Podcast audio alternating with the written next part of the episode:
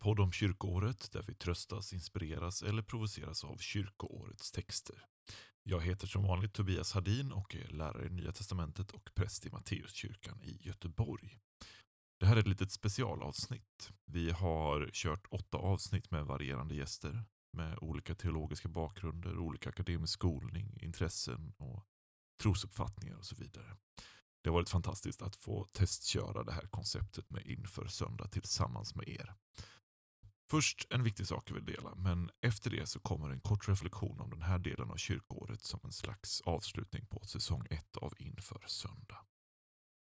Jag tycker det har varit fantastiskt roligt att göra den här podden och skulle vilja göra det i fortsättningen också.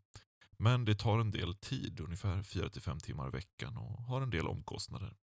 Och jag gör den helt själv utan reklam eller anställning. Och det är möjligt bara för att jag jobbar deltid och gör det här på fritiden. Och Det är någonting jag gillar att göra. Och Jag har dragit mig lite för att be om ekonomiskt stöd. Helt enkelt för att jag vill att saker ska vara gratis. och Speciellt när det handlar om den kristna tron och kyrkans liv. Men en podd har lite omkostnader. Inte minst i förlorad möjlig arbetstid. Och även om jag skulle vilja bjuda er alla på allt innehåll så går inte min hushållsekonomi ihop till att göra det helt löpande. Men det finns ju sätt att lösa detta på. Det enklaste sättet är att ni går in på min Patreon-sida som jag precis har öppnat på www.patreon, det är P-A-T-R-E-O-N p-a-t-r-e-o-n.com slash Tobias Hadin utan punkt. Och där kan ni välja att stötta poddens utveckling ekonomiskt. Jag behöver få in ungefär 50 dollar i månaden för att kunna köra nästa säsong av Inför söndag. Eh, och Det är så lite så att om alla som gav 10 kronor av er som lyssnar på podden så skulle jag nå målet med råge. Eh, men inte bara det, om allt går som jag vill så kommer jag också kunna göra fler poddserier framöver.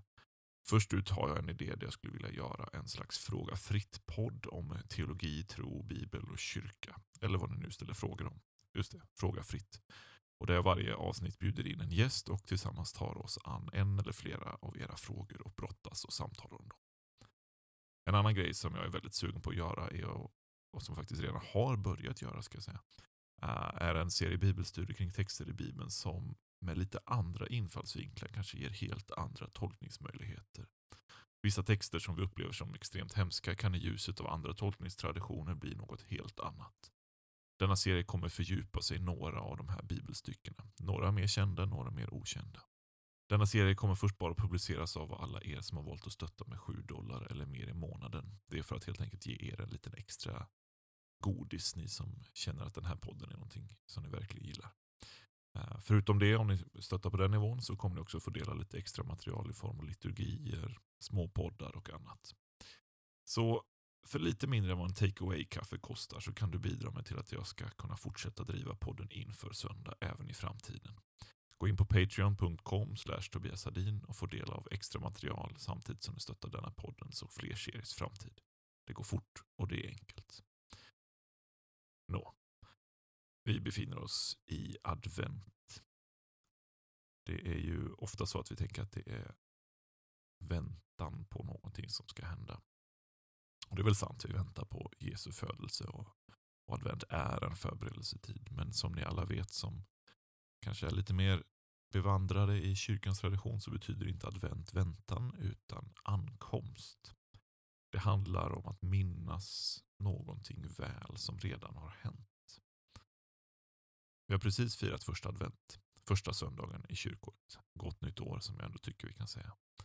Som kristna hör vi nämligen ihop med två tider och firandet av det västerländska nyåret den 31 december samt firandet av det kristna i och med första advent illustrerar en grundläggande tanke i den kristna teologin. Aposteln Paulus beskriver detta som att den kristne, samtidigt som hon lever här, lever ett osynligt liv hos eller med Gud. Jesus å sin sida talar om Gudsriket som både har kommit, som är här och som skall komma. Vi lever i spänningen mellan dessa två tider. Evigheten har i och med Kristus ankommit till världen och bor, om vi ska uttrycka det poetiskt, i våra hjärtan.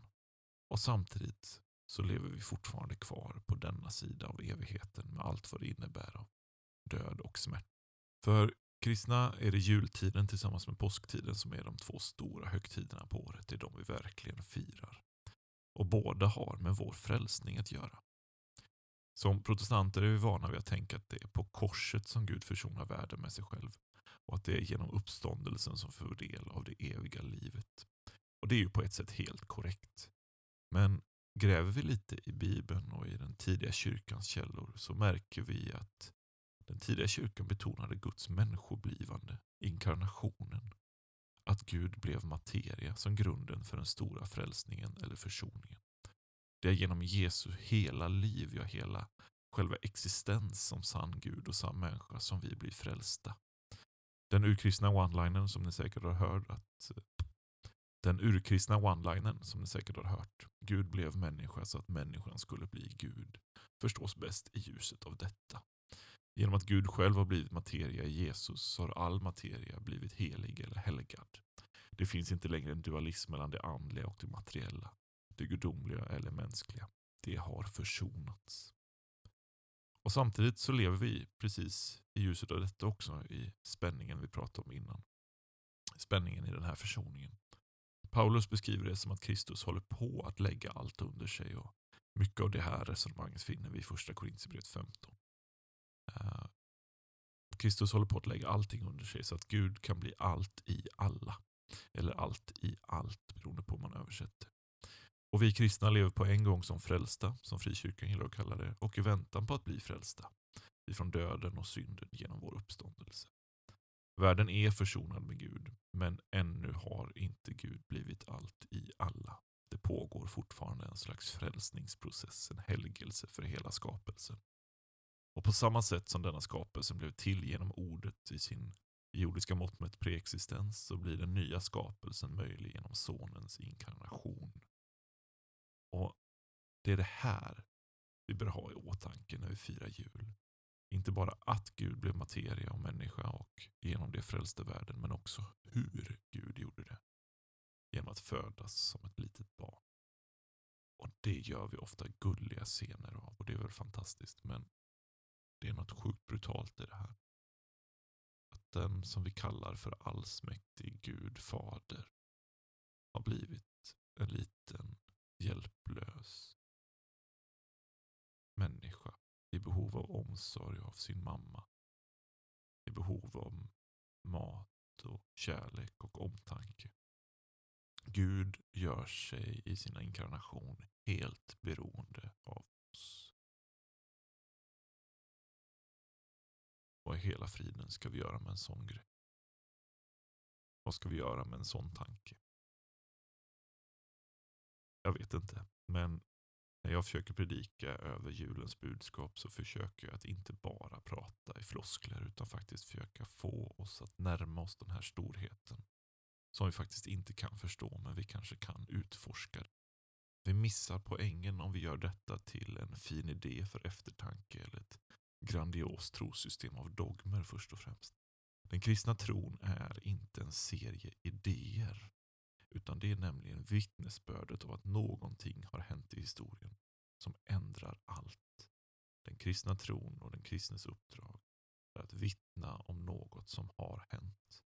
Gud blev människa och är nu här för att en gång bli allt i alla.